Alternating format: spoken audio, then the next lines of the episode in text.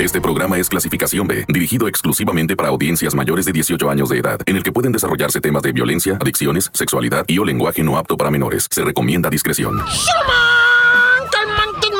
¿Qué onda, raza? ¿Cómo está? Pues, gente, vamos a hacer un programita radiofónicamente genial, ¿ah? Bueno, es de información vaga, de cuenta que es el noticiero de Nota Roja. Pero no, porque el tantán corta más bien. O sea, comenta, ¿no? Lo sucedido con la intención como de que tú oigas, y la malices, digas, ALB, eso sí está cañón, mejor me abro o me porto de otra manera o me ubico, porque mucha raza también está de ubicada. Y cuando le presentas el caso, como que dice la gente, no, pues sí, me voy a calmar. Digo, ya los que son malandros, pues ya son malandros, Pero habrá gente que diga, no, pues más bien me voy a poner a las vivas, Ya escuché al reportero del barrio, ya escuché lo que le pasó a fulano, a sutano, a perengano. Y no, igual y te pones bien alerta también. O sea, hay mucha gente que se pone alerta con esto, pero bueno, vamos a comenzar. Yo soy el reportero del barrio, tú estás escuchando el tan tan, se acabó corta.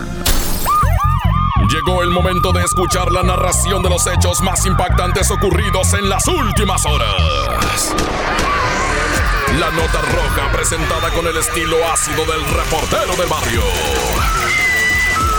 Aquí arranca. Tan tan se acabó corta. Solo por la mejor. Oye, pues yo sigo impactado, impresionado. ¿Será porque yo la mitad de mi vida he andado en moto, un poquito más, y nunca había escuchado este caso que ocurrió allá en la Ciudad de México? Dos motociclistas empiezan a darse picones, No picoretes, ya dijimos el otro día que el picorete es nada más un besito así de labio a labio, No, o sea, pues andan dándose ahí unos picones así, de a ver quién, unos quemes, ¿no? Ahí, y de repente entre las dos motos, güey, chocaron, camarada, entre los dos panas que iban en las motos chocan, y uno de ellos, lamentablemente, pues iban en el segundo piso del periférico, lamentablemente sale proyectado hacia el vacío, güey. O sea, desde la altura de 12 metros el vato sale volando, y venía consciente el vato de lo que estaba ocurriendo, porque mete las manos y los brazos, los dedos, las muñecas, se le fracturan, ¿verdad? O sea, yo tuve la mala idea de ver las fotografías, y pues sí, el vato está muerte inmediata, quedó el amigo difunto, y pues descanse en paz. Y gente, por favor, que anden las motos, camaradas, o sea, güey, ¿qué te digo? Despacito, papá. De todas maneras, despacito vas a llegar más rápido que cualquiera, Porque no es para andar más veloz, sino para llegar más rápido. A ver si entendieron eso. ¡Corta!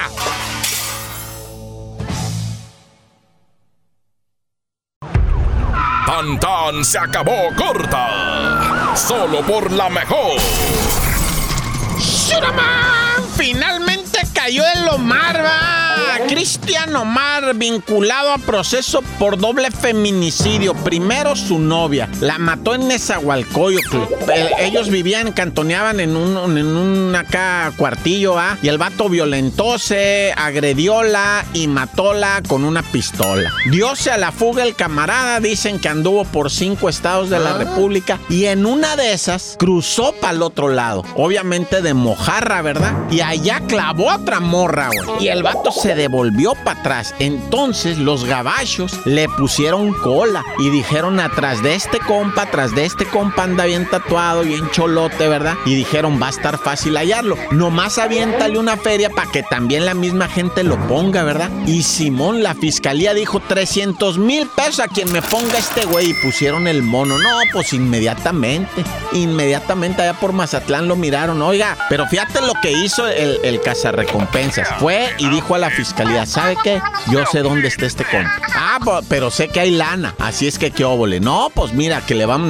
No. Primero, o sea, dime dónde está, le decían, y el vato, sí, ahorita, ¿cómo no? A mí me garantizan mi dinero, no me voy a mover de aquí hasta que vea yo el cheque a mi nombre, y una vez que vea el cheque a mi nombre, no me lo dé, pero yo le digo dónde está, ya con el cheque a mi nombre. Órale, pues, a ver, esto, sí, no te creas que tan fácil, O sea, sí explicó el compa dónde estaba el malandro, el Cristian Omar, y pues ya lo fueron a localizar, y entonces sí le dijeron, ok, aquí están sus 300,000 pesos, menos impuestos, menos el IVA, menos la cooperación a la Cruz Roja, menos el kindergarten del niño, ¿verdad? Menos los zapatos. Además, usted tiene pensión por divorciado. Total que le quedaron como 30 pesos al pobre amigo porque me lo cepillaron toditito, ¿eh? Pero entregó al feminicida, ¿va? Eso sí. Pero bueno, si hay recompensas, loco, ¿eh? Por si alguien se quiere dar la vuelta a la fiscalía, si hay recompensas, hay unas hasta de 5 millones de pesos. Nomás que si pones al güey que te están pagando 5 millones por ponerlo, no te van a alcanzar para darte a la fuga. ¡Hijos!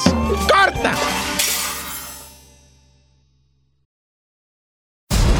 Tan tan se acabó corta con el reportero del barrio. ¡Sí, mamá!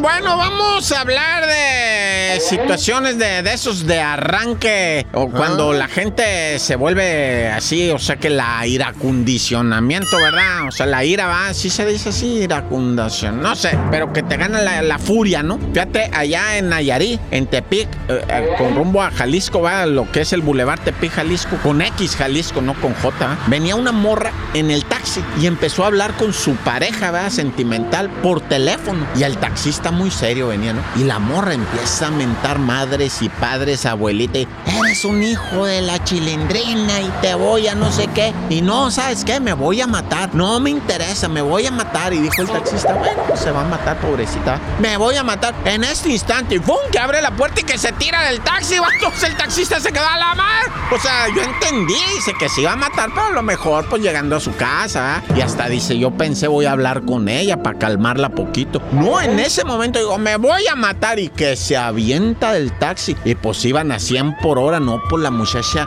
dio de vueltas y maromas y todo. Quedó inconsciente con partes del cuerpo fracturadas, su cabeza bien golpeada. Dice el taxista que babeaba la morra y le salían chorros de sangre de la nariz, imagínate, güey. Pero bueno, ya se la llevaron al nosocomio con vida. Hasta ahorita yo no sé cómo esté, ¿ah? Ahora vámonos hasta Monterrey, Nuevo León, donde una mujer en un puente peatonal, güey. Lo mismo, bien acelerada la morra, güey. Hija de su... Empezó con que voy a aventar a mi criatura. Ah, que la... Pues habrías de soltar la criatura y aventarte. Tú digo, o sea, no estoy deseando eso, ¿verdad? Pero como que, no, pues es que mi marido me engañó, me dejó, me quitó, me dio, me esto, me lo... Pues voy a aventar a la criatura. De 2 años la muñequita, güey. Y la vieja la tenía volando en el aire a la criatura. Y ya sabrás los placas allá, señora, por favor, por lo que más quiera. Bueno, pues sí, si quieres aventar a tu hijo es que no quieres a nadie más. Pero bendito sea el Señor, santo nombre, ángeles, querubines y potestades que lo acompañan en los tronos celestiales, que no aventó a la criatura. Y la pudieron agarrar, la pepenaron, la detuvieron, va al bote, hijo, va al bote la vieja por intento de homicidio, neta, por infanticidio, ¿ah? Le llaman intento de infanticidio. Pues sí, claro que va al bote, pues quería matar a la niña. Eso no es normal, güey. Y además está medio pirata, güey. No, está loco. Con razón la dejó el marido. ¡Nah, ya! ¡Corta! Porque la realidad no se puede ocultar. Tan tan se acabó corta. Solo por la mejor. ¡Sí, mamá! ¡Oye! ¡Vámonos a! Esto ocurrió en Ciudad Juárez, un Uber. Trae el vato un Focus nuevecito. Estaba bueno el chofer feliz, ¿verdad? Porque ya le entregaron la unidad y yo no sé qué. Y andaba de presumido y se tomaba la selfie. Ahora sí, reina, ¿dónde te llevo? ¿No? Bien presumido. Pues le entregaron su carrito, ¿verdad? Y pues atendió una llamada y eran 3 vatos. Y el vato dice que él inmediatamente sintió así como que frío, ¿verdad? Cuando los vio dije, estos son mañosos. Y simón, se subieron y que le ponen la pistola en la tatema. Así, atrasito de la oreja derecha le ponen, nada más sintió que, oh, güey, bájate para abajo porque te vamos a, quién sabe qué, que te vamos a quitar el carro. Ah, ya valió, dijo. Pensó en el seguro y pensó en todo, dijo, ahorita me... Pero algo en él reaccionó y que le jala la pistola al compa, güey, y que se empiezan a pelear por la pistola. Se acciona, güey, y mata al ladrón, güey. Y el ladrón, pues, nomás ahí... Y los otros 2 se bajaron y pegaron la carrera, pero uno de ellos dijo, y es mi carnalito, güey, y se regresó. Y se quedó ahí con el cuerpo del carnalito adentro del taxi, o bueno, del servicio de ya sabes, ¿verdad? Se quedó ahí adentro llorando al carnalito, abrazándolo. Dice, mi jefita no me va a perdonar. Dice, híjoles. Pues ya se volvió un drama todo esto, ¿verdad? Y luego el carro nuevecito y ya todo batido. Oh, que le cobre el servicio ese de limpiado el carwash. Oye, y fíjate que allá en Connecticut, ¿verdad? Salió una mujer de origen hondureña, ¿verdad? Fíjate esta historia, qué raro. A veces uno no se cree muchas cosas, güey. Que la mujer, ¿verdad?